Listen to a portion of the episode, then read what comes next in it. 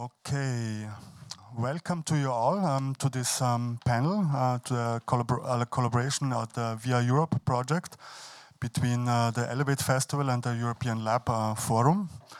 My name is Daniel Erlacher. I'm going to moderate this session, and I'm one of the curators of the Elevate Festival as well as, as, well as of the programming of Via Europe here at uh, European Lab. The topic today is about uh, media and technology. Shift and Reset is the name of the session. And um, I will, before I introduce the guests here on the panel, I want to talk a little bit about the background, why we discuss this topic in this way. Um, there's a few developments in Europe that you're probably very well aware of. On the one hand, uh, we have a rise of right-wing parties all over Europe, which is very troubling and which is a sign that, um, well, democracy and our systems are in a kind of a crisis, and people are expressing that by voting um, uh, very right wing in Austria as well as in France. So we share this problem. And uh, another reason to discuss this topic is because there's a media development that has fundamentally changed uh, the media environment in the past, um, let's say, in the past uh, 20 years. Um, so people are shifting away from the traditional media consumption of newspapers and public service media um, and are going more and more into the modern social, so-called social media or um, having um, using tools of giant corporations to communicate. And we can witness a quasi-monopolization of services like Google, Facebook, um, and a few others like Apple and Microsoft services and others. And mostly young people are using the media in a fundamentally different way. Media, on the other side, especially public service media, is an important um, concept that is um, very important, in my opinion, and I think in our opinion, for our democratic systems, because it enables a much more qualitative discussion about uh, issues in our society. And um, it enables us also to have a more um, diverse and broad spectrum than just relying on, on private media. So this is a bit of the background why we why I curated this panel, um, Shift and Reset. Um, the idea is to talk about the concept of public service media, which is very well established since the Second World War in, in Europe, and it has also, I think, helped to develop our democracies in a very positive way. Um, and, um, and the technology usage. So the question is, um, how can we create a new European public sphere with this tool of public service media and with the use of technology that is not necessarily Google and Facebook and all the others. Um, what does it mean? What does the concept of free software mean and its values mean in context of public service media in the 21st century? This is the topic of the panel and this is the, the background uh, why we discuss this. And I want to introduce um, the panelists here, here on stage. Um, to my right, uh, Sandra Gigonis. I pronounced it right. My French is a little bit rusty. Uh, Sandra is um, part of Framasoft, and a French organization that is very active in um, working um, to present alternatives to Google, Facebook, and lots of other projects. And one of the latest projects is the Dégooglisons Internet. Maybe we, you will explain a little bit uh, what that is about. Um, and she is also interested in culture, technology, and politics. Welcome. Um, to my right is uh, Klaus Unterberger. He, uh, he works for a public service media, for the Austrian one. And he is in a position to be responsible for the public value department of ORF in Austria, the public service broadcaster and biggest media enterprise still in Austria.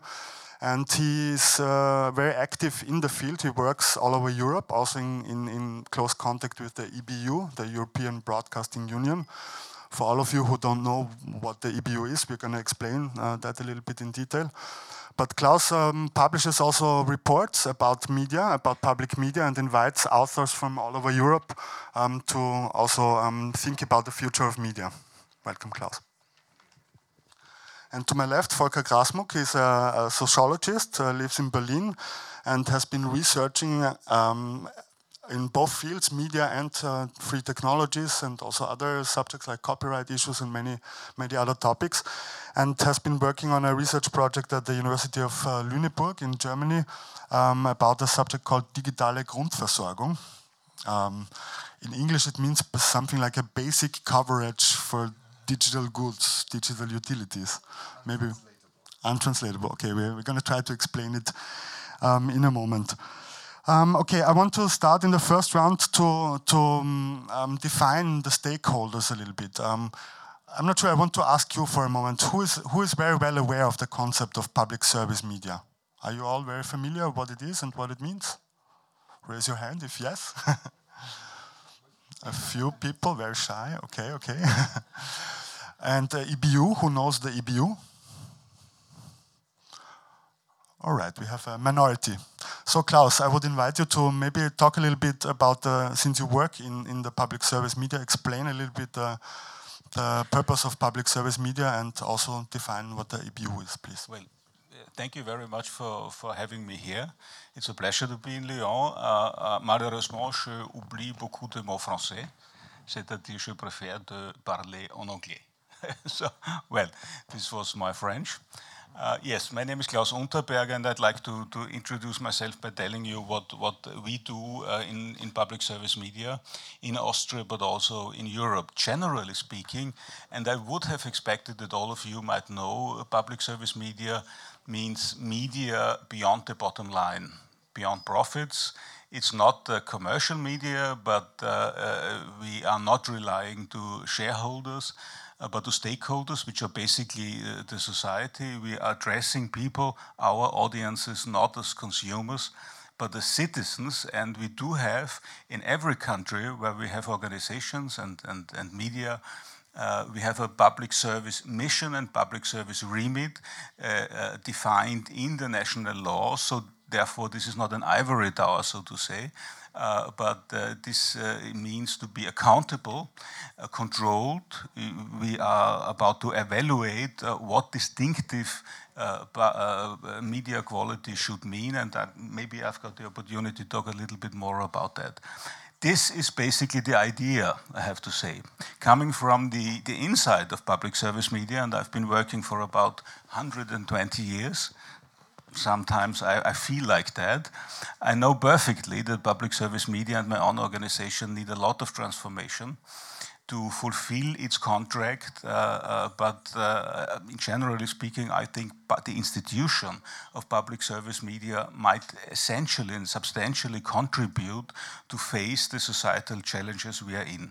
I don't have to repeat them. I'm perfectly in line with this conference. I read some of the articles in your paper here, and I think the analysis is quite accurate. And I think there's a there's a definitive urgency as European democracy seems to be in danger and the public sphere is crucial, is absolutely crucial. And to my mind, public service media can contribute uh, uh, to, to face these kind of challenges. Now, coming to, to uh, explain you what Austrian Broadcasting Corporation does, we are the public service media in Austria. We are operating four national TV channels uh, three national uh, radio uh, channels. Um, we have nine regional departments and nine regional uh, uh, radio channels. Uh, on television, we are about 36% market reach. That's, that's quite substantial on the average in Europe. In radio, we are up to 75 or 74% now. We've got an online service which is very successful in Austria. So, uh, as Daniel said, uh, we are the biggest media enterprise in, in Austria. However, we are facing tremendous competition from the outside. You might know Austria is a German speaking country, uh, so we have more than 100 TV channels competing with us. So we, we, we are not the big elephant any longer, and there's no comfort zone left for us. So this is a very competitive market, and we are, we are, we are very challenged. Uh, I might say that uh, um, we, we've been facing a perfect storm uh, in, in the last years. The existence of public service media, which is publicly funded, was questioned. We even had a parliamentarian hearing, and the private market gave us a really bad time about that. So uh, it was time to move. It was time to start focusing again on the public service remit, to refocus on the contributions for society, which we, which we did. That was the time when I started my so called public value office back home. And uh, so things have improved slightly over the years, uh, but uh, I think it's still important to say that there's no comfort zone left for us, that we are about to explain the audiences what we do, why we're doing that, and why we are about to produce media which are beneficial for society. Uh, well, the EBU is the community, the international community of public service media with, and now I have to look up that number so that I don't mix it up, with uh, uh, um, 73 members in 56 countries, and that means we would have 780, uh, 781 TV channels, more than 1,000 radio stations, uh, and uh, operating in 123 languages. Uh, that seems a lot, and that reminds us that the segment of public service media is, I wouldn't say huge, but is, is quite substantial. Nevertheless, uh, telling the truth, some of our members are literally at the brink of existence. Um, because they don't have uh, enough funding. Uh, some of them are in the midst of the transition in countries in the southeast, for example, of Europe. Uh, some of uh, them have to fight hard to uh, keep up their independency from the government. You all might know what happened in Hungary, in Poland recently, also in Croatia. So this is, this is a challenging time for us as well. I'm, I'm eager to explain more about that, but I don't want to go into a lecture. Uh, but uh, hopefully we can focus on, on what exactly uh, public service media con could contribute in order to revive democracy and to uh, yeah, contribute to society.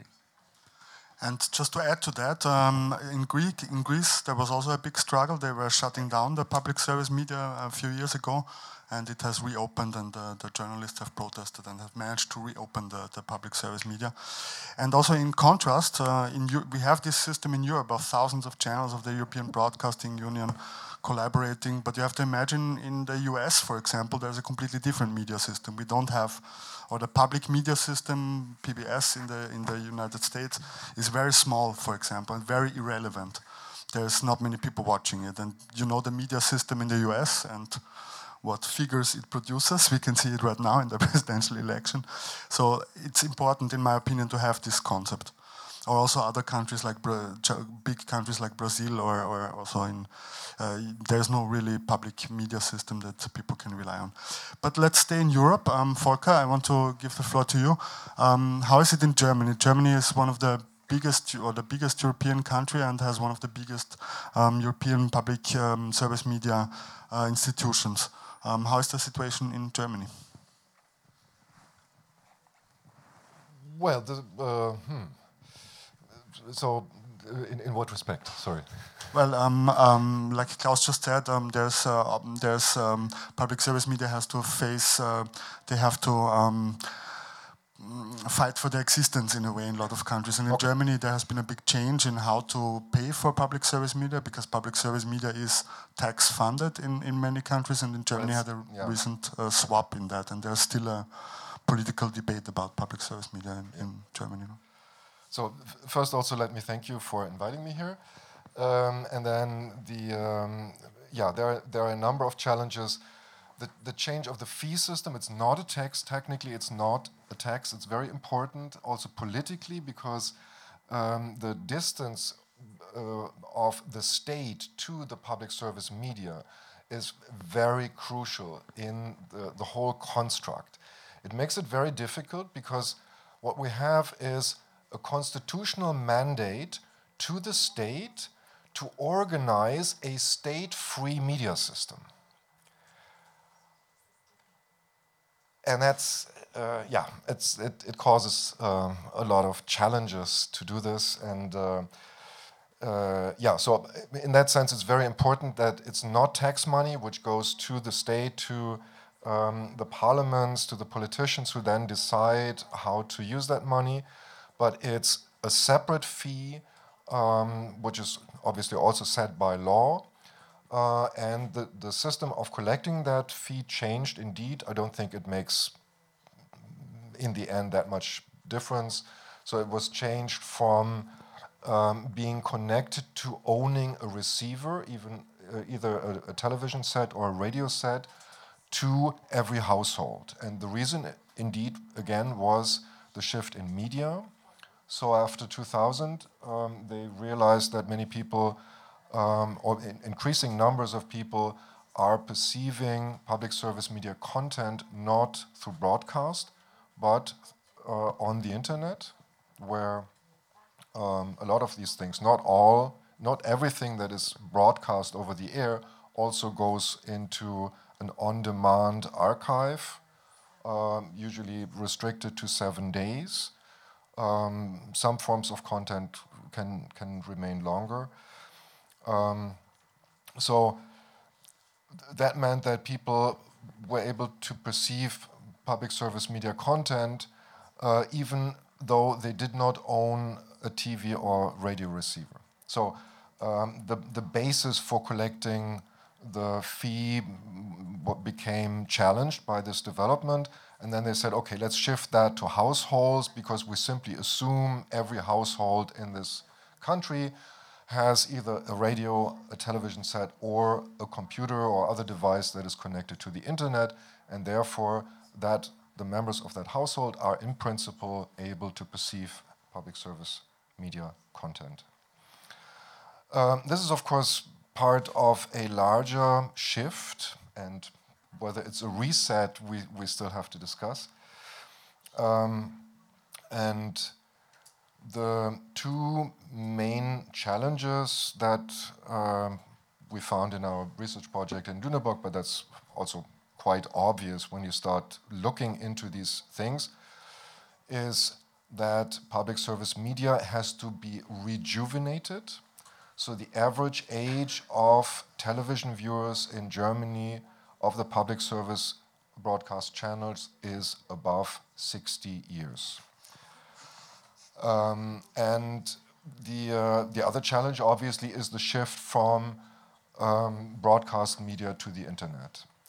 And here we will talk about, I mean, that's going to be one of our main issues, but uh, I just want to flag that again. Um, and, and, about uh, your project, uh, Digitale Grundversorgung, this untranslatable, but uh, basic digital basic needs. What, what, does that mean, or what did you research there exactly? Um, okay, I, if you want to know, I can I can dig into it. Uh, I can try to explain what Grundversorgung briefly, means, where maybe. it comes from, briefly, yes. So it's connected to another concept that's also untranslatable. It's Daseinsvorsorge. And that's, that's a, a, um, a concept that came up in the 1920s, 1910s, 1920s, uh, with the increasing urbanization. So people in the countryside had still some means of sustainability. They could get their waters from their own land. They could um, eat produce from their own land. When they moved into cities, um, it became clear that they cannot do that there. So uh, there needs to be a public provision for, and then it's basically the utilities. So gas, water, uh, electricity, uh, but also communications was included in that. So um, telephone was, was also considered to be part of that Daseinsvorsorge. So this is a service the state has to provide for its citizens. Interestingly enough, public broadcast started, public radio started in the 1920s, pretty much in the same structure, in the same uh, also democratic rationale behind it in the 1920s, exactly when this uh, Daseinsvorsorge debate started. But it wasn't included. So um, uh, the state providing information to its citizens did not link up with these physical, well, even communicational needs. That happened actually in the, in the 1960s um, when someone working in uh, public service media, but also um, a professor, um, made this connection. And it's, it's constitutional law and it's, it's quite complicated. Um, but that became sort of a guiding term for a number of years in a very limited context, basically in the context of constitutional um, law uh, decisions of the of the constitutional court, and even the constitutional court in Germany only used it for uh, a certain period.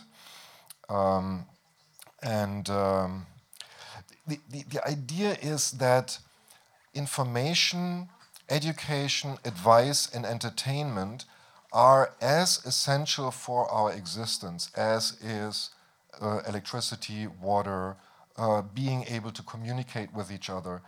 Um, so that was that was one rationale. Another rationale, of course, uh, in, in in that time was that radio was found to be a medium uh, of um, exceptional reach, exceptional currentness, and exceptional suggestive power. So when people heard a voice for the first time coming out of this box, it captured them, and it's very hard to keep your distance. It's very suggestive. It's it's putting things into your head basically.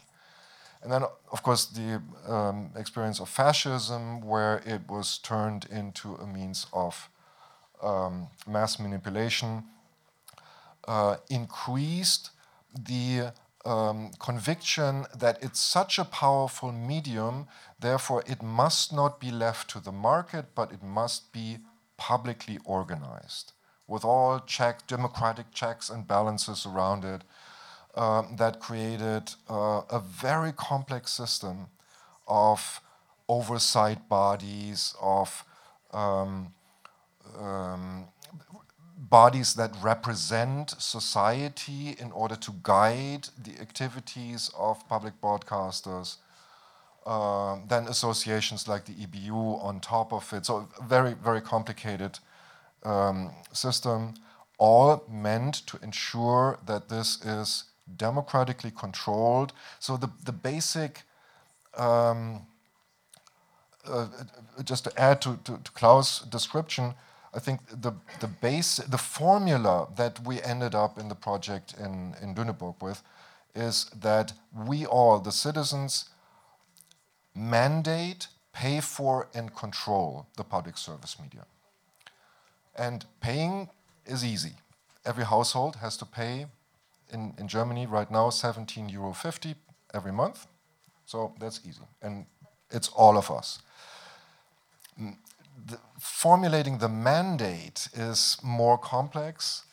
Um, it's it, the the parliaments are involved. Um, mm, interstate broadcast treaty is the very basis of the mandate for uh, the public service media. And then in the online realm, it gets even more complex. There's a three step test, but we're going to talk about this later. So the idea that this is quintessential for democracy, no, first for personal and public opinion forming, which again is quintessential for democracy, for an informed decision by citizens who to vote for, how to act in, in, in democracy. Um, and uh, yeah, so the, the, uh, our approach in Lüneburg was that this basic construct, the, the basic idea is absolutely good, important, even in the 21st century, but it has to be rethought from within the internet. So if the purpose is to allow people um, to support people in their opinion forming, then obviously this has to take place where people go to form their opinion. And that is, to an increasing degree, the internet. Thank you, Volker. I think this is a really important um, historical uh, contextualization um, of, the, of, the, of the subject of public service media. Um, um, yeah, and the big question is how is this transforming to the 21st century, to, uh, to media that young people mostly use? And I want to give the floor now for Sandra.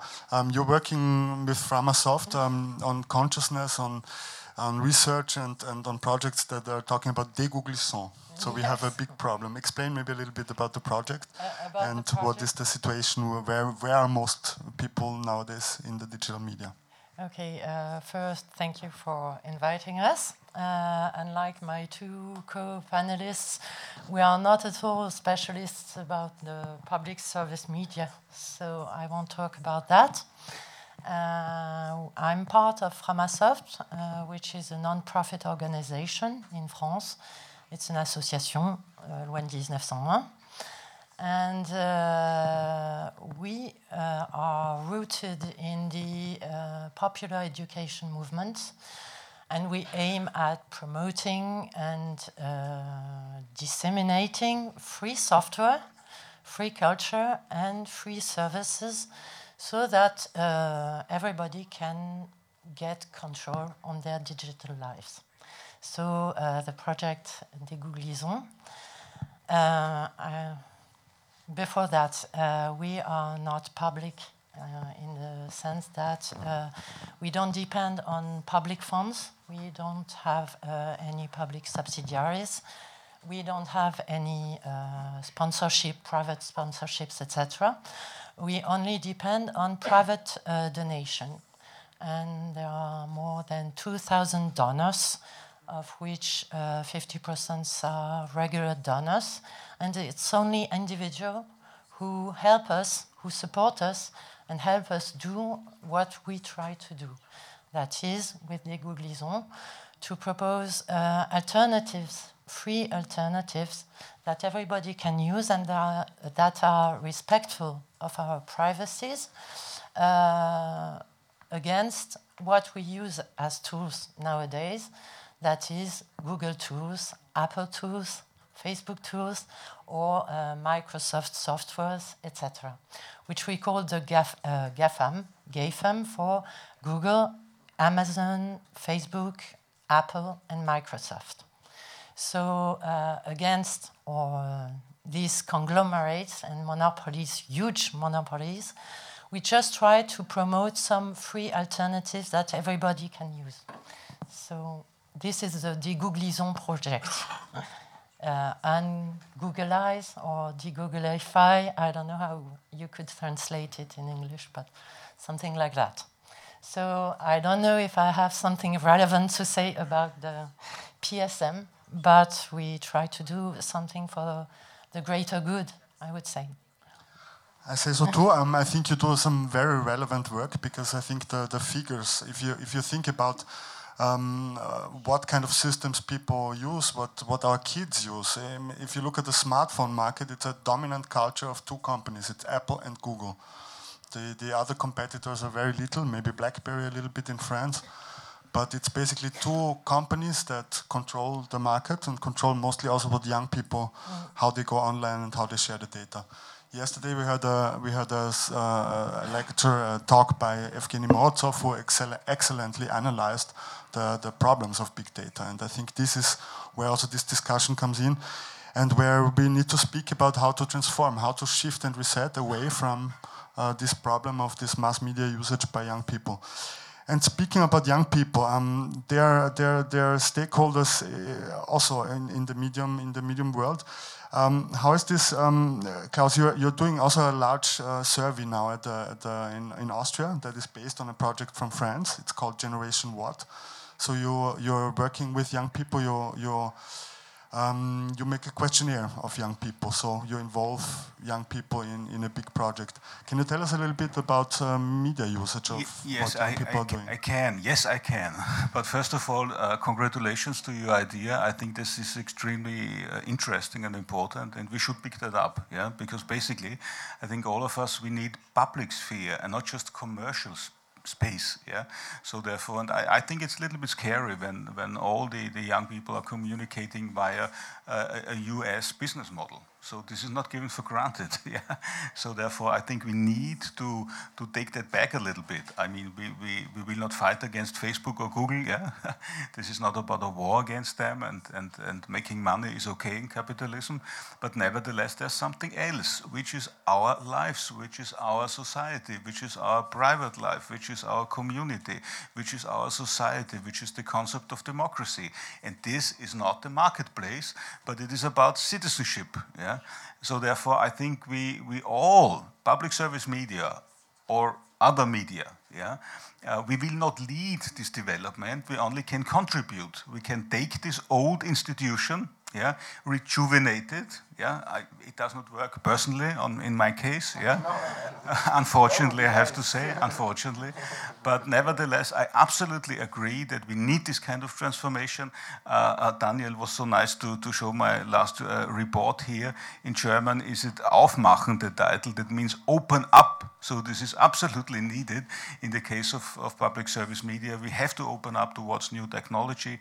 Uh, to, to uh, new audiences and also to uh, new challenges in society. But back to your question, I think all of you might know Generation What because in 2013 there was this French project called Génération Quoi which was basically the same. Uh, uh, you might remember 149 questions. Uh, for young people, they are very diverse, so to say. This is not just aiming at the triple A of young people. They better educated, the, the, students or whatever, but this is aimed to the general public, so to say. And I think this is absolutely crucial uh, because we have to reach out for, for all of them, for all society, because we are in a status uh, where our society is, is pretty much fragmented. Yeah? And this is also a danger for society. So we need this kind of campfire, so to say. And Generation What, in my understanding, uses this approach. Uh, not just talk about young people, but simply ask them. Yeah? And uh, uh so you find a broad range of questions. You can participate by answering these questions. You have an automatic uh, opportunity uh, to, to uh, see what other countries have, have answered. So this makes it a little bit interesting. And if you look at that, uh, this is actually uh, a new, I wouldn't say a new, but a very vivid European public space, so to say. Yeah, when I look at that, I think, oh gosh, this is this is not more stupid than all the politicians I hear on television from day to day. Okay, on the contrary, we, we might as well ask the young people. Why not? And they have uh, not a, a, concept for, for the future of Europe. How should they? Yeah, but uh, I think it gives us uh, an insight or a glimpse on an opportunity that the European public sphere actually exists. Yeah, you just have to create it and to give it some sort of a window, so to say. So this is the potential of Generation What. And I have to say it works pretty good because we, we have started that on, on uh, uh, April 11th. Uh, that means a little bit more than than, than, than three or four weeks. And we have already achieved 600,000 participants in 29, uh, 29 countries. Uh, I have to say I'm proud that Austria is in the lead uh, with 60,000. I mean, compared to its inhabitants, for sure. Uh, so, uh, but the potential is not just about numbers, but about the process. So, what we will do is, and hopefully also all other members of the EBU will, will do that, uh, to cooperate with civil society, with the creative industry, with organizations like, like the Festival Elevate, uh, to use that kind of angle to develop new ideas, new public spaces, so to say, yeah, to fill this gap with uh, hopefully a vivid debate and an authentic debate. It's not about old men uh, talking about the younger audiences, but giving them the opportunity to speak up. And uh, this will, this will uh, last until November. And in November, there will be uh, a special programming throughout Europe with all members of the EBU where we will focus and present the results. Basically, this is it. Good. Um, I want to ask Volker, um, you have been also involved. There's several projects by public service media to reach out more to young people, to use more of the internet and to make more cross-media projects. You have been consulting on one. Maybe you can tell us a little bit about this German initiative that's coming or already existing. Yes, so the um, generational rupture, I'm not sure whether that's correct English, but this, this idea that, or the, the observation that occurred the moment private broadcasters were allowed in Germany in Europe. So in the 1980s, mm, well, okay, maybe maybe not all of you remember that there was a time when there was nothing but public service media. Um, but okay, in the 80s it changed, and what happened is young people left the public service media and went to the private broadcasters. Um, the public service radio stations reacted immediately. So pretty much all of the um, countries in, in, in, Germany, um, it's a federal system, so each has their own public service broadcaster. And pretty much all of them set up a dedicated radio channel for young people. Quite successful. In TV, nothing comparable happened until the, the 2010s, actually. I mean, channels like uh, ZDF Neo, uh, that's, that's all very recent. And that was intended as experiments towards actually we should have a dedicated youth channel. And then in the beginning, the idea was to have something tri-medial, so television, radio, and internet. Um, and then the um, I'm not quite sure what else happened. What but what did happen at this point was that the BBC declared that BBC Three, which is the trimedial youth offer of the BBC, will go online only. So they will scrap their radio channel and their TV channel and just do internet.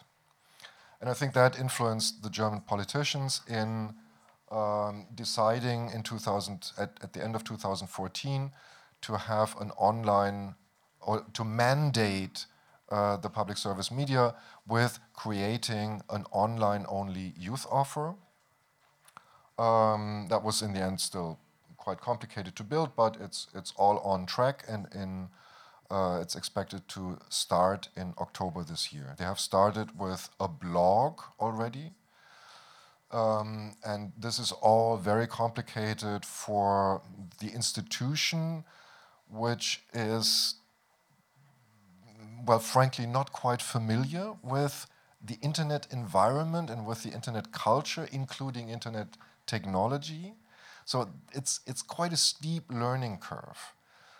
And then, how do you do public service media on the internet? I mean, what they, what they know is linear programming you, you tune in at 8 o'clock in the evening and then you can look at your schedule, what, what you get. That's not how it works on the internet. And even with um, a few years of experience with um, video on demand platforms, it's, these were very limited. There was no possibility of interaction. It still isn't. So you can't comment things that, are, that, that you see there. Um, so I think there's, except for except for numbers, obviously. I mean, you get the the, the, the stats from the from the server. Uh, except for that, there's there's very little even experience of how that works. So um, they they basically have to reinvent public service media on the internet, and um,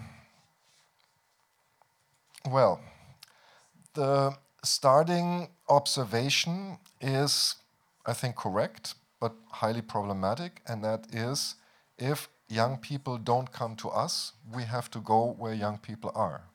And that is mm, Facebook, Facebook Snapchat, no, no, no, no. So, and, and they, they do that being very well aware that that is highly problematic for the interaction they create, but also for their brand recognition. So the idea is to put stuff not stuff that was broadcast and you one to one you, you simply copy it to Facebook or to YouTube or whatever, but to produce specific content for each of the platforms that adheres to the culture, how people interact with it. Um, yeah, but fortunately, the plan is to have their own platform as well and I th- and there obviously they have complete control, and this is I think where the, the the, conversation matches, because here I think um, they are obliged to adhere not only to the highest standards of data protection, but to the highest standards of freedom, of cooperation, of uh, openness, accessibility, all the values that we see implemented in free software.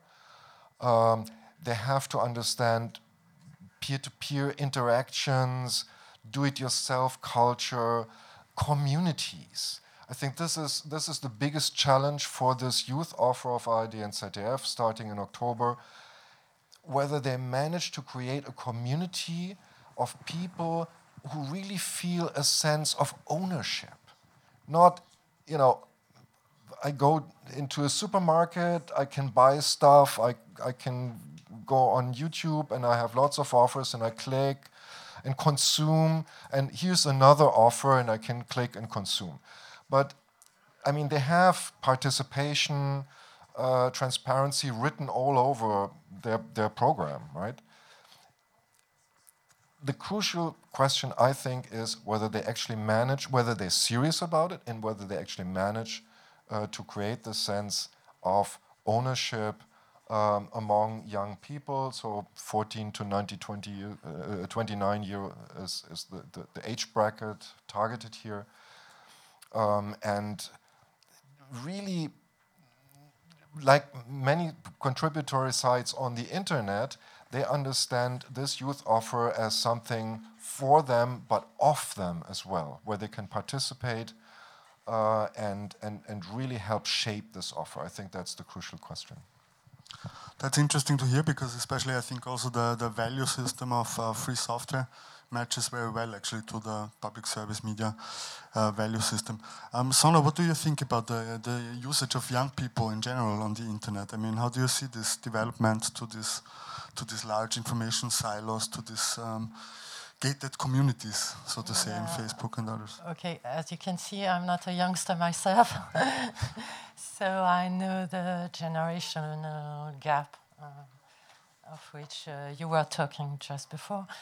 Uh, what I can see is just uh, something I observe. It's not very funded. I don't have numbers, etc. Uh, what I think is the young generation. We think they are digital natives, and I think, of course, they are born with that, but that doesn't mean they know how to use the tools they use. And on the other hand, what I think is uh, they are very pragmatic.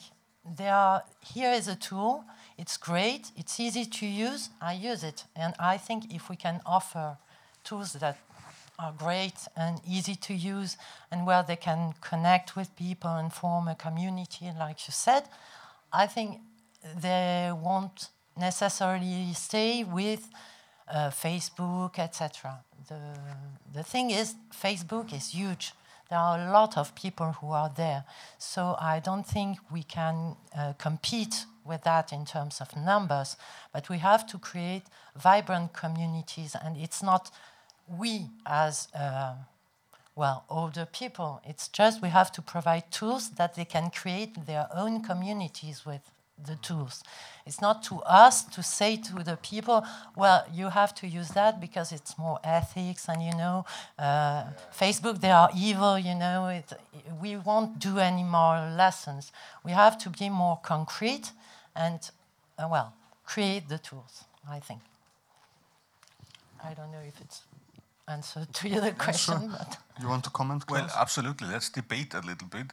And uh, to my mind, it's not enough just uh, trying to being young again, or, or just uh, think about uh, what do young audiences uh, exactly want or need.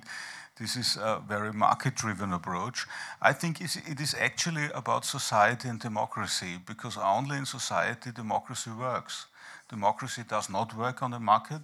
Democracy does not work in the army. Yeah, so therefore it works in society. So therefore, I think it's quite substantial to establish an understanding of society, and this is not given for granted anymore. What we face right now is a tremendous decrease and decline of trust in democratic institutions for good and for bad. Of course, political parties uh, did wrong in many ways, yeah, and I'm not, uh, I'm blaming them and not protecting them, but nevertheless, we, we experience a huge decline of trust in institutions. We experience, uh, at least back home in Austria and also in Germany, as far as I know, uh, a decline of knowledge how society actually works. Yeah, I think this is also dangerous. And on the other side, we see an, an increase of populism, mostly right-wing populism. Yes, this is true. We uh, see that society is fragmented. The filter bubble, or Echoraum, as it is called in Germany, exists. This is not an invention. So therefore, I think we, we, we are about uh, to have the need to recreate an understanding what society means, what the common good, or in German, the Gemeinwohl, means, because there is a translation, what living together means. And I think this is uh, uh crucial. And therefore, of course, we have to address that to, to the younger audiences, but obviously, it does not longer work that we will educate them.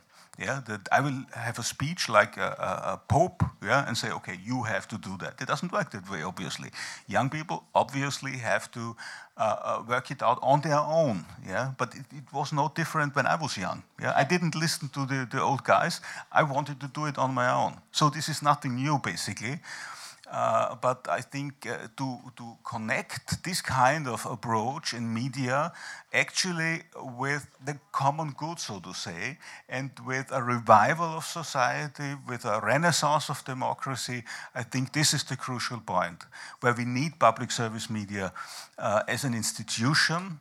Uh, and where we need you and all the others who obviously uh, are about to transform this media culture yeah, and keep pace, not destroy Google. I think this will not work, but uh, we can keep pace with that. We can establish our own communities, and uh, we can show the world that we're here. Well, there's, there's a saying um, that you have to build a better system and to overcome an, an, another system that's probably bad. But uh, when we talk about building up communities, like Volker just said, uh, in Germany there's an initiative, uh, like we agree on that the young people don't need to want to uh, put something on the table, but we would maybe lay the groundwork that people can build something on it. Um, the public service media is actually very limited from politics. It's not so easy to say like we can do a new tool on the internet, we can offer a new platform, a new service, or a tool for young people to interact. There's actually a huge political limitation. And uh, how do you see this problem? Because uh, well, this is simply in, true. I in mean, Austria, there's just yeah. to explain quickly. In yeah. Austria, there's laws that, yeah. for example, um, in the state news, you have to imagine there's a limit of 80 news stories per week, if I'm in correct. On online, yes. Online, online of course, on, online. In the regional online, because online internet is, you know, somehow you can limit this unlimited space. Um, but imagine there's a limit of 80 news stories. So if it's Sunday half past 11 at night and the governor of a state dies in a car crash, reporters would need to wait for half an hour to have another chance to publish a new news article. Well, this, which is, is this is simply stupid, and everybody knows that in Austria. yeah, and we, we are arguing but that for years. How did right this now. happen? But What's know, happening behind the scenes? I can tell you this is simply because when the law has been made, the commercial market wanted to have something yeah, just in order to minimize the impact of public service media. So what is happening throughout Europe, also affecting France, as far as I know, is that also the European uh, policy in media regulation for many years has been market-driven. Yeah? And uh, I think that's a shame, and I think this is the wrong way to go, because it's not about to protect the market from, from public service media, but it should be the other way around. Yeah? So to prioritize the common good, society needs, citizens need. But for many years now, uh, not, not just on media. You, you, will see that in the TTIP case and in all the other areas. I, am just, for example, preparing a documentary about housing, about the social dimension of housing. And I see that again and again and again. The European policies are often market driven in the way that if the public sphere comes up, yeah, and if public money is spent, yeah, then this is a distortion of the market, so they say. And you can't do that. Yeah? But at the end, it means that you cannot invest yeah, into the public good. Uh, but everything is, is, is, given to the market, so to say. So this is the ongoing battle between the commercial market and the, the citizen-driven uh, sector, so to say. In Austria, we experience severe regulation and regulations, which is somehow double stupid, so to say, because we are fighting with the private commercials about regulations in Austria, and behind our back, there's Mr. and Mrs. Google coming, uh, grabbing our audiences and revenues, without any kind of, of regulation. Yeah? So therefore, uh, this is somehow a very not a very far-sighted uh, perspective of European policy. I'm aware that this is changing at the moment, and hopefully this will change, because again, I think the needs of society and citizens have to be prioritized. It's not about, I mean, the, the, the right to make money yeah, uh, is obviously is obviously uh, given for granted in capitalism in Europe, yeah, and we will not change that in the future, obviously. Uh, so therefore, I understand that private companies want to have their revenues, uh, but this is not a, a holy grail, grail, so to say. So therefore, we have to turn it around a little bit. And uh, just to answer your question with one sentence, uh, the, the regulation on the online services in Austria have been for many years like an innovation barrier. Absolutely, because when, when, when uh, you know, I've, I've changed the quality control system in Austria quite substantially by opening up. We are doing now panel debates and expert panels and stuff like that, and everybody is coming up and saying, and demanding, why are you not doing this? Why are you not, uh, you are not offering me this kind of application or cross-media product? And we come up and say, well, we are not allowed to do so. So therefore, this, the effect, the negative effect for us, uh, is pretty much an innovation barrier. And we can't accept that because obviously we need innovation, obviously we need new ideas, obviously we need young people uh, uh, explaining us this new world and producing it. So therefore, we have to get rid of this kind of regulations. Volker, how is the situation in Germany? Is this also so so limited? And um, yes. I, I, don't know, but I'm not so sure how the, how the how the how the limitation in France is. If someone knows how the if a public media service um, limitations in France are, uh, for example, in Germany there's content like a TV show that's on TV. It can only be online available for seven days for most programming. Then it has to disappear into an archive, even though all of us pay for it.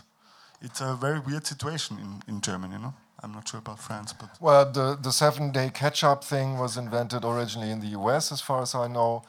Uh, but then it was considered as sort of okay, that's the measure that industry can agree on, right? It's it's all about, I mean. Uh, the, the German private broadcasters and the German press went to Brussels and complained about uh, market distortion through subsidies, state aid, and then um, the EU is basically all about the interior market. Yes, it's also about human rights and stuff, but essentially it's it's the market, right? And um, I mean, when the, the, European Constitution was um, uh, the the uh, Treaty of Europe uh, was signed, um, there, there was no subsidy allowed at all. State aid was. Um, except for very, I mean, emergency measures in, in, in cases of catastrophes or some, some very limited um, options. And then only later on, they said, people realized, oops, we forgot something. We have this, uh, among other things, this, this public service media system in Europe. And okay, we just prohibited state aid altogether, and this looks like state aid to me. I mean, the German broadcasters argued it's not state aid um, in, in, my first statement, I was talking about the difference bet between tax and fee. And here they said, oh, it's not a tax. The money doesn't go to the state and then come to us, so it's not state aid. It comes from the users, from the households to us directly. Okay, the EU Commission didn't buy that, but um, the, the, the, outcome was that um, the EU, the, the um, European Commission basically said two things First, you, you have to clarify the mandate, the remit, in order to make very clear that what the, the task of public service media is and what the limitations are. So we can determine whether something you do is inside your remit or already outside. Uh, and, and we want to do so when you know the next company from Germany comes to us and complains about uh, something you do, and then we want to be able to say it's in or it's out. And what does that mean in, in, the in times of internet when there's un literally unlimited possibilities of doing new things? How does that fit in? For example, games, uh, um, shows where you can win stuff, but also online games, um, um, um platforms uh, for uh, small ads, um, where again, the market says that's what we do, that's not part of what you, PSM, are supposed to do. So here we draw the line. Um, and in the interstate broadcast contract, there, is a whole list of things that um, uh, PSM must not do in the online environment. Um, now, this all happened around uh, in, the, in the early 2000s so we just had the crash of the first internet bubble and then followed the, the, the global uh, financial crash and media industry was in panic. And that was much of the, the driving force behind these rules that were established at that time and now we see as klaus described i mean th there are some rules where everybody i mean even people from the industry will say, that's really stupid, it doesn't make sense, right? And so now, slowly and gradually, these things are softening. The seven day rule, for example. Um, so, hmm, the three step test, no, I'm not going in, into that. But th there's a special procedure for offers that uh, public service media want to, to, to do on the internet. And um, if that offer uh, changes significantly, they have to run the whole three-step test again. And the, the most recent three-step test that, that was started in Germany... test is, uh, is just a, a proof of uh, what they do, or how, what is it? The, the first step is that they have to show that what they are planning to do is within their mandate. Um, and, and pretty in, in, in pretty much detail. The third step is that uh, the, the, the money they're asking is proportionate um, for what they want to do. These are obvious things uh, that that need to be done. The third step, uh, the second step is uh, testing whether the public service media offer damages private market offers. And this I find extremely problematic because for the reason Klaus has, has put up strongly already, public service media is categorically different from the market. The whole logic, the whole funding, the, the way it's legitimized, uh, the relationship with viewers and listeners, it's all entirely different. The whole rationale is entirely different. But we're seeing more and more moves to put them on the same playing field. And that's exactly what happens here.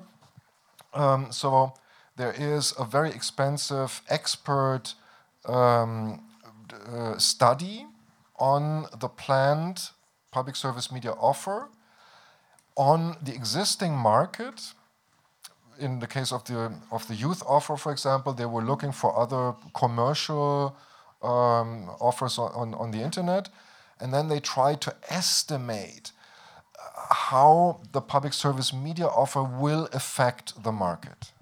And they're doing this by absolutely hypothetical uh, monopoly tests, um, hypothetical um, thousand contact. What, what's the, the word in English? The, the, the, standard measure for uh, advertising. 1,000 viewers. That's that's one so, price. But this is a very weird situation in a way because we have public service media and we have something that is very valuable in our democratic systems that it's super regulated, has to go through all the tests. But Google and the others, they don't have to go through new three tests, a three-step test when a new Facebook service is launched. Or like uh, WhatsApp connected to Facebook doesn't have to be a three-step test for the next thing. Uh, how, do, how do you see this problematic development of uh, un unregulated, uh, these big con conglomerates versus a very regulated? Well, uh, first I was thinking about uh, another aspect of my life. I work uh, as um, for public service, as a matter of fact. I work for research infrastructure. We are mandated by the state to provide to the scientific communities with electronic resources to publish the results of uh, research.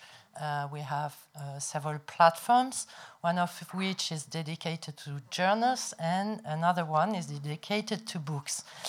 I come to the point.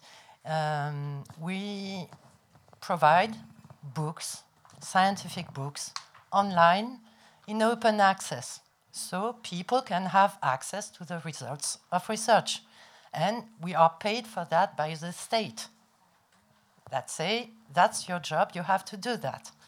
On the other hand, uh, we have in France a very uh, protective laws uh, regarding books and publishing. And uh, publishing books is made by private companies uh, most often. So we were faced with a situa uh, situation where we were asked to, uh, we were, um, how do you say, asked to come to Paris between, uh, to meet with a mediator because private companies had said that it was market distortion and that it was they had to pay for uh, publishing books. So then we were doing that for free, and the state was paying for us, and so that was not fair. And it's exactly the same the same point. So on the other hand, Google Scholar is publishing, or Google Books is publishing the same for free, and we are eager to do so because uh, researchers need their uh, research to be read and to be uh, uh, communicated and to be disseminated. So it's good to be in Google Scholar because you will be known and what you have written will be known and you will be quoted and you will be known by your peers and you will have more funding for your research. So it's a paradox. And uh, from now on, the only thing we have to do is to promote open access and to promote open tools and open formats. And I don't see, uh, and you have to do that. And also, we need public support for that. Uh, I'm not speaking on behalf of Framasoft there, but uh, of course, we need the state uh, and the governments to understand what is at stake, because in fact, what is in the United States and these monopolies, they don't have to give any account to anyone, and they do so. So if we want to have a counterpower, I think at that scale, uh, it won't be possible without something, without regulation, without laws that allow to do open access, open formats, uh, interoperability, etc., etc. Well, so and it's even worse because what is happening right now that yeah. Google is buying into the European market at the moment. Yeah. yeah? So yeah. this is happening. They are, they have a tremendous amount of money, giving a little bit to to, to, to young enterprises, and they are collecting intelligentsia, mm. yeah, and using for their, their business model. Yeah, and that's completely legal. Yeah, but uh, so therefore I, I don't uh, uh, want to force into a war against Google or something like that. But we have simply to protect our cultural diversity. This is about to protect uh, European integrity, to protect European creativity. Yeah, uh, so therefore I think one should more think about to support to support our own intelligentsia, the national intelligentsias in Europe. So therefore, this is what we actually need. We need more support from the national states, from, from European Union, in order to create structures that can be open source, that can be public service media, or whatever, but driven by citizens' interest and not just business interest. Absolutely. Um, I would like to sum up a little bit the situation and then also give the floor to the audience. Um, so we have a situation where the markets obviously are of more value to decision makers because they are, seem to be very influenced by lobbying of private companies that make it almost impossible to have actually democratically valuable institutions, models of open access, knowledge uh, sharing, and many other things. And public service media cannot use the full potential of innovation that would be possible. Public service media has a lot of money. In Germany, we're talking about billions of euros in, in Austria too. And there could be a chance to invest in innovative, creative, new platforms, new ideas that work on the internet, but it's limited. And the market and Google and all the other bigger corporations, they don't have these limitations. It's a very unjust situation, actually, that we might. It's also a different system. So it's, it's Yeah. Just one word, Daniel. Yeah, this is true, but on the other side, it's also our fault. We are too slow. We are too bureaucratic. We don't give the the, the, the, the free space to the uncreative forces. So I think So let's a lot you- of them, accept- a lot of them, yeah, a lot of them is possible if we would act up a little bit more quicker, a, a bit, little bit more responsive, a little bit more open-minded. So therefore, this is an invitation for younger people like me to to to you know. Give us sometimes bad times, so to say, but to force us to move on. Yeah, we we need uh, uh, young creative forces who re-establish or reform and and change also uh, our systems from the inside. So I'm interested in your creative ideas. Do you have anything, any questions or remarks or ideas how this um, dilemma could be overcome? Raise your hand and would bring a microphone to you. Yes.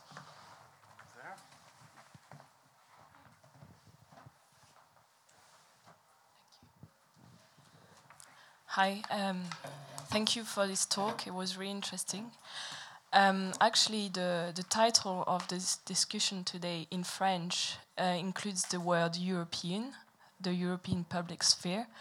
Um, and I was also thinking about the words you use as democracy, solidarity, society, and uh, the rise of populism in Europe. And I would also say hatred of the other. So, um, how can the different systems in Europe cooperate to have this uh, European public sphere? Would it be possible? And uh, maybe internet could also play a huge role in this because I know Europe is more market than politics. So, how can we solve the problem? Okay, a bit collective view, I would say. Je peux parler en français euh, Oui.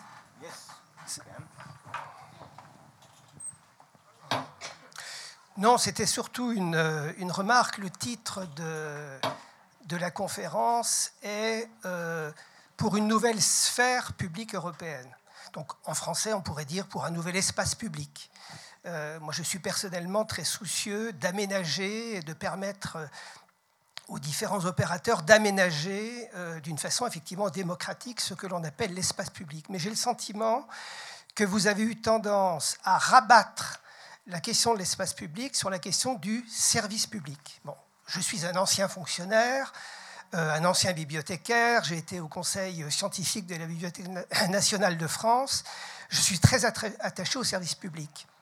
Mais euh, penser que la solution de l'aménagement de l'espace public euh, dans une dimension démocratique puisse se faire simplement ou principalement par l'extension du service public me paraît euh, une erreur.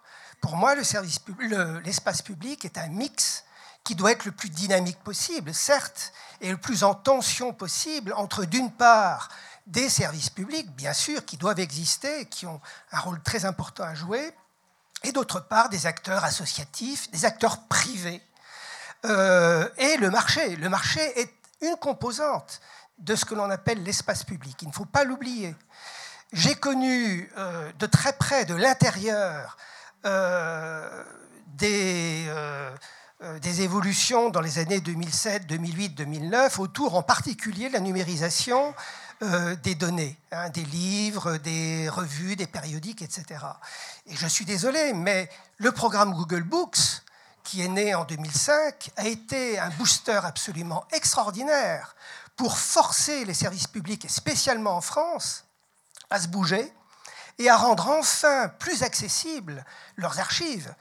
Moi, je connais bien la Bibliothèque nationale de France.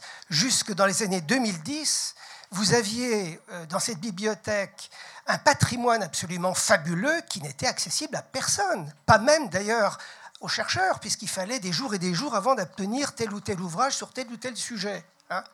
Donc, c'est quand même une entreprise privée, en l'occurrence Google, qui pour des, raisons qui étaient les siennes, qui étaient bien sûr des raisons euh, économiques et, capitalistes, euh, qui a été amené à euh, instiller dans différents pays occidentaux, et en particulier en France, qu'on avait fortement besoin, une vision plus ouverte de l'accès au patrimoine, à la lecture, à l'écriture, etc. Et l'État, parallèlement, eh bien, et Madame y a fait allusion, Concernant euh, l'accès aux livres en particulier, euh, sous droit d'auteur, l'État français, qu'il soit de droite ou de gauche d'ailleurs, parce que les différents gouvernements sur les 10 ou 15 dernières années en France ont eu la même position, ont défendu des positions euh, de, maintien du droit d'auteur le plus dur possible, hein, au nom alors, à mon avis, derrière tout ça une, une, certaine vision de la culture typiquement française, un petit peu métaphysique, au nom de la défense de l'auteur, de l'exception française aussi par ailleurs, contre, à l'encontre ce que vous avez dit, madame, à savoir un accès plus ouvert au contenu. Donc, euh, je suis, euh, j'ai été très intéressé par ce que vous avez dit, et je vous rejoins dans une certaine mesure. Hein. Vous avez raison, il faut que le service public euh, se maintienne et même se développe, bon, à condition de se, de se, moderniser, etc. Donc je vais dans votre sens, mais il me semble qu'il faut être peut-être un petit peu moins binaire hein, dans l'opposition entre les deux approches, et surtout en France. Vous êtes euh, allemand, vous êtes autrichien, vous, avez, vous savez, moi j'ai connu, euh, je suis maintenant en retraite, euh, j'ai connu la télévision française jusque dans les années 70.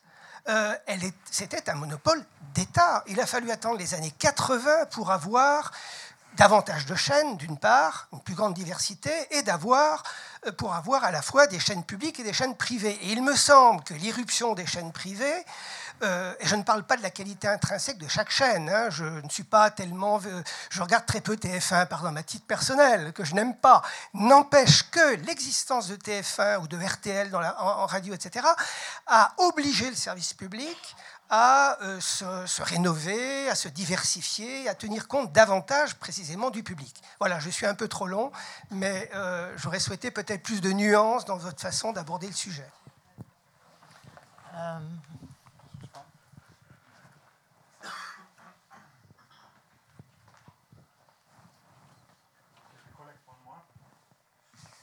Euh, disclaimer, je, suis membre de Framasoft, mais je ne vais pas du tout parler de logiciel libre.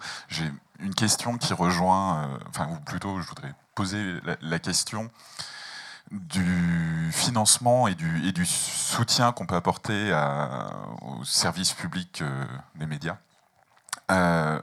et pour ça, j'ai une question. Et je sens qui connaît en tant que youtubeur Usul dans la salle? Est-ce que ça dit quelque chose à quelqu'un? Quelques, quelques mains qui se lèvent, pas grand monde. Euh, ok, plutôt des jeunes, j'allais dire, malheureusement pas beaucoup. Euh, et, ça m'amène en fait une remarque, une question qui va peut-être s'adresser à monsieur qui est autrichien du coup, qui, travaillait sur, qui travaille sur la télé euh, autrichienne. enfin, pas la télé, pardon, le service public autrichien. c'est la, la, première remarque, c'est que c'est on a aujourd'hui un un rapprochement, enfin une, normalisation sociale qui est faite par les plateformes comme euh, Facebook, Google, etc. L'exemple le plus criant pour moi, c'est que la vidéo moyenne sur YouTube, elle dure que quelques minutes. Donc on peut voir ça, nous, en étant plus âgés, comme euh, ça permet de euh, garder l'attention et puis de changer les choses, etc., de, changer et de mettre plus de publicité, plus de... et, cette normalisation sociale qui est imposée par les plateformes, à mon avis, elle est extrêmement dangereuse et il faut faire attention à ce que euh, les services publics de médias ne, s'inspirent pas de ce modèle-là juste parce qu'il a été imposé par d'autres. Et si je posais la question de Usul, c'est parce que il y a pas seulement en France, mais j'imagine partout en Europe, des gens qui sont des citoyens qui font de la télévision publique, notamment via YouTube, et qui est, à mon avis, complètement ignoré par les services publics, qui voient ça comme un délire de petits jeunes qui font, voilà, qui font des choses à la télévision. Et ces gens-là sont en fait obligés de se, financer. Euh, et donc, c'est pour ça que je posais la question du financement, euh, de se financer par du crowdfunding. Euh, ce qui est assez compliqué. Alors il y en a quelques-uns qui en vivent en France, mais pas beaucoup. Et donc mon, ma question, c'est est-ce que justement les gens qui réfléchissent à comment aller chercher, qui cherchent de nouvelles idées, est-ce qu'ils ont pensé aller se rapprocher de gens qui font de l'éducation populaire via ces nouveaux médias euh, à les soutenir financièrement. Et euh, peut-être que ça peut être une piste, en tout cas, pour développer euh, des choses avec des gens qui sont complètement dedans et qui sont relativement, à mon sens, indépendants intellectuellement. Et ils ne sont pas dans des schémas classiques avec 10 ou 20 ans de service public tel qu'on l'a pensé, avec des médias très verticaux.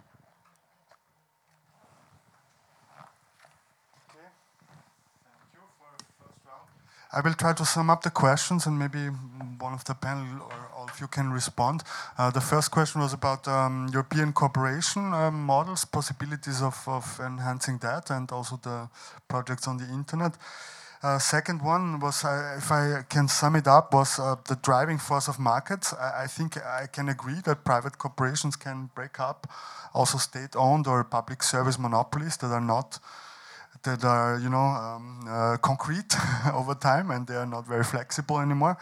And I, th I, think I agree. There's lots of innovation from private markets that can come come into this. And it's yeah, it shouldn't be a binary uh, world. It should be the shades of gray that we look at. Um, but but the but the question the question would be. Um, even if the innovation comes from the private markets, um, is, does it mean that the the private markets have a different regulation system than, than the public service media because I think the difference is in, in, a, in a very different regulation, I would say. And the third question is also um, about, um, yeah, also the drive, uh, how to follow this, these tendencies, developments, shorter videos, attention span, uh, stuff like that, and new models of crowdfunding and, and, um, and yeah, looking out for independent intellectuals. I don't know who wants to reflect or make a statement, Klaus. Well, I, would like to, to answer two questions at least. I mean, if I have understood you correctly, and I'm not sure about because I don't know Usul. Okay, well, uh, but uh, uh, I, I, think the answer on your question about the funding is quite easy. I think uh, this kind of new solution has to be supported. I think uh, uh, there is an urgent need to invest into quality media yeah, whether it comes from public service media or from from anybody else. I mean, I'm not in favor to to publicly support business models, though I have to say, yeah. So therefore, I would prefer non-commercial initiatives, yeah, uh, in in society. But of course, there's a need to invest into the public sphere if we want.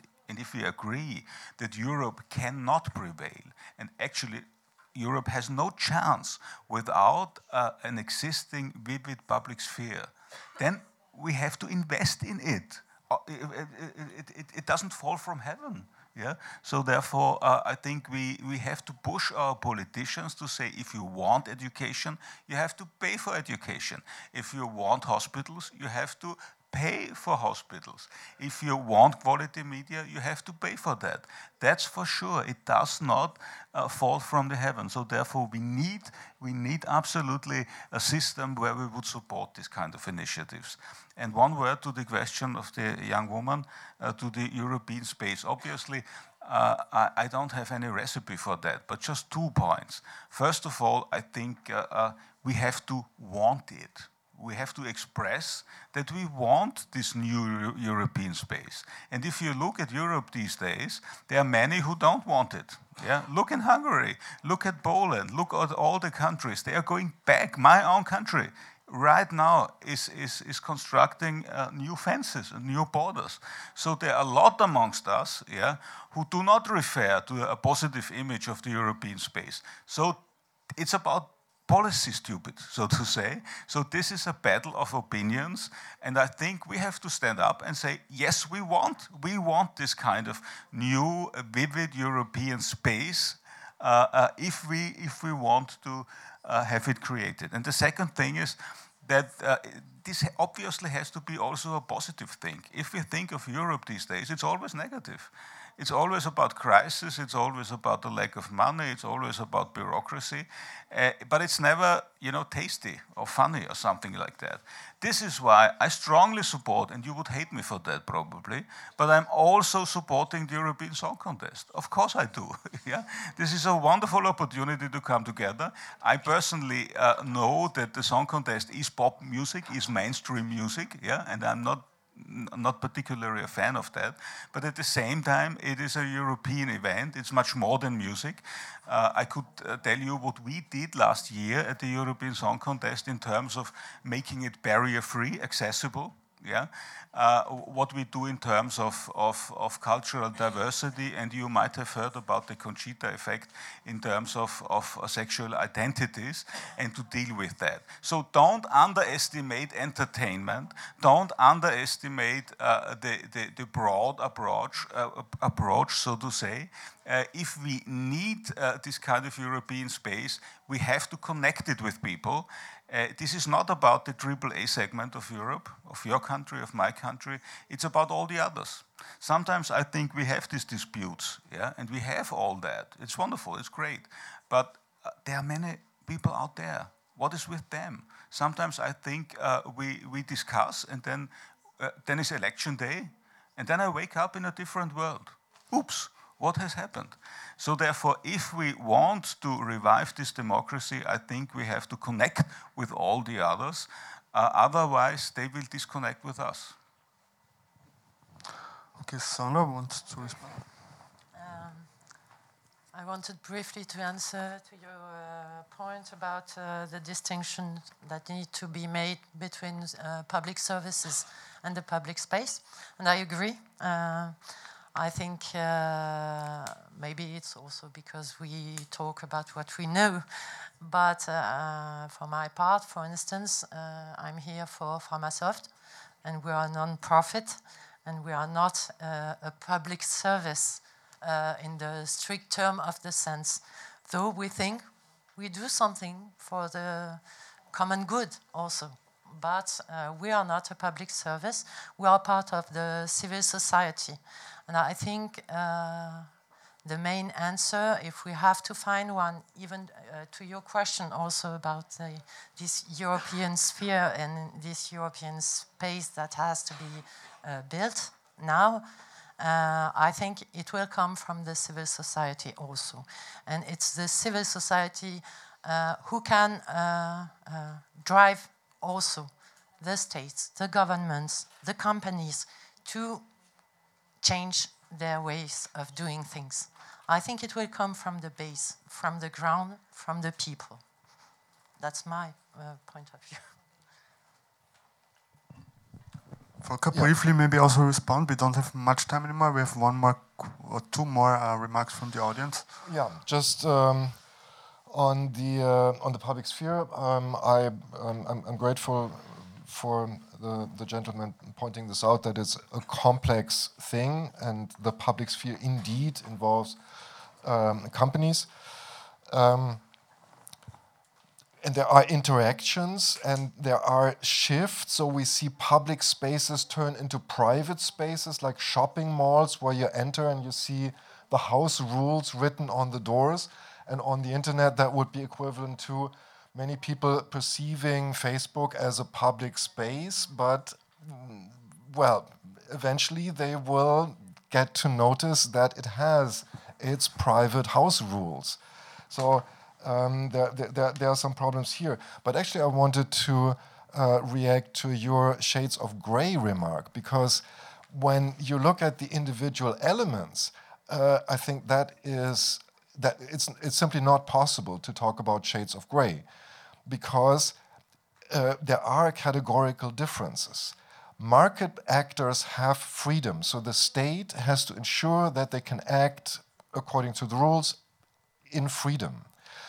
Public actors don't have freedom, they have a mandate. And that needs to be democratically controlled. And again, I mean, I, I pointed this out before, it is categorically different, and any uh, attempt of um, creating gray areas, mixing this up, turning public infrastructure a bit into the market, ruins. I mean, it's it's just a wrong strategy, and I think it's very very dangerous. Uh, all the I could give lots of examples for this. Uh, just a remark on, um, on, on, on the YouTubers, I think that was the question. Indeed, um, Florian Hager, who is the director of this new youth offer of ARD and ZDF that starts in, in October, one of the first things that got known that, that he did was get in touch with YouTubers. Um, and that's, yes, I mean, the public service broadcasters are um, the largest source of income for private filmmakers and documentary makers and so on. So there is this. I understand that you would like to give the, the, money only to non-profits, but in fact, it is, uh, in that sense, part of the market that it contracts productions. And what we see here is indeed when public service uh, moves onto the internet, they are contracting uh, productions to people who are native in that environment, and the first step was to approach YouTubers. Yeah, I have just uh, one thing I wanted to mention because for me, the internet is not black or white or gray. It's colorful. It's full of rainbows and cat videos. And um, I, I, when I listen to you, I, it, it seems a bit depressing. Sorry to say that, but um, in my like uh, personal filter bubbles, there are so many journalists who just started their blog, their startup, and they uh, try crowdfunding, and they get people to sign up to um, dono don donate three euros per month, and they can live from that.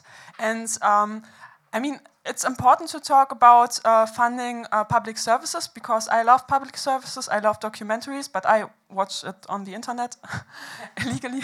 but um, still, um, why not uh, also talk about maybe uh, how to tax like these startup journalists? Maybe to talk about uh, some support when someone wants to fund a cool project. Because I mean, there are like uh, a lot of education programs for young people no one watches, and there's this one or two YouTube star who just announced to their one million followers, "Hey, I'm gay," and uh, how it is to be a gay person and uh, not being able to talk about this until this day. And if, I think that such people um, make sometimes a large more much more difference than maybe uh, publicly funded programs. Unfortunately, um, of course there is this opportunity for cooperation, but maybe one should, one should also suggest to um, maybe get a bit funding to those initiatives, to those startups.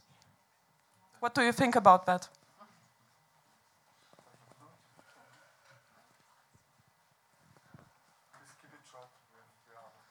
Well, okay, keep it short. Um, by the way, Florian Hager, the guy you mentioned, uh, he refused to speak on my conference when we were talking about the future of youth television. Uh, he preferred to go to another conference where it was just self-fulfilling prophecy with the old media guys. That's just a note, uh, but uh, I wanted to add in some, add something uh, different. Um, speaking about public services, uh, my hometown is the hometown of the WDR. It's the second biggest public broadcaster after the BBC in Europe, as far as I know um, we have a very, very strong debate going on about the musical programmation of the WDR because they have five radio stations. It's a huge uh, station. And um, they brought a new program director for the WDR coming from the private radio. So this was like um, a really shaky thing. Um, and she had two years to look over all the uh, stations to make a big reform, uh, which means cut down the budgets. So what, what she did was um, to say, okay, we have to change the musical program because the reason why the young people run away from the stations is because we play the wrong music. And uh, she said, we have to play more charts music. That's what people want. So everybody knows that radio makes the charts actually. So this is a self-fulfilling prophecy again. So it's just a mirror of the charts which is played in the stations. So this is number one. Number two is there's one of these five stations is called Funkhaus Europa, uh, which is um, the only station in Germany which has a look abroad, you know, in other cultures, has musical impacts from Africa, from South America, wherever. Even this station was now forced to play charts music, which is not existing actually, because there is no charts music in Germany coming from South America or from India or from Asia. So this is like a not to solve problem. Um, I just wanted to add on the the mandate, which is also including playing good music content, is not there anymore. So this is like um, um, I just want to add on this.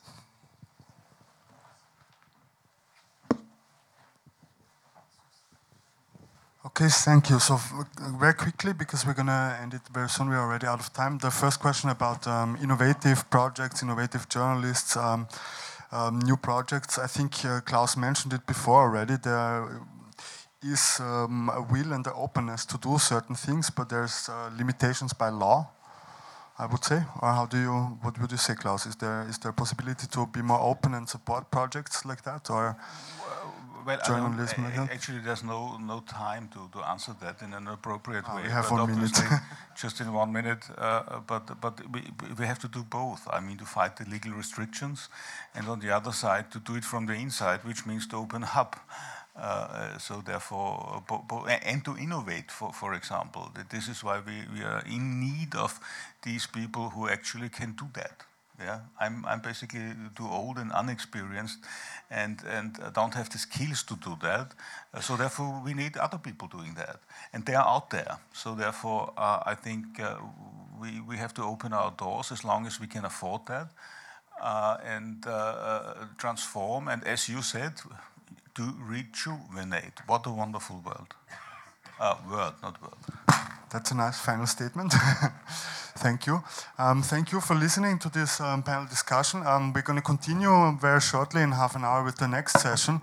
Um, the topic kind of continues. We're going to present uh, two, on the one hand, um, alternative social networks with the example of Diaspora and the Freedom Box project, which are very innovative new decentralization projects that can revolutionize and change our communication world. And in my opinion, these projects should be something that public service media is in the future, in a way. Thanks for coming. Thanks for listening. See you soon. Thank you.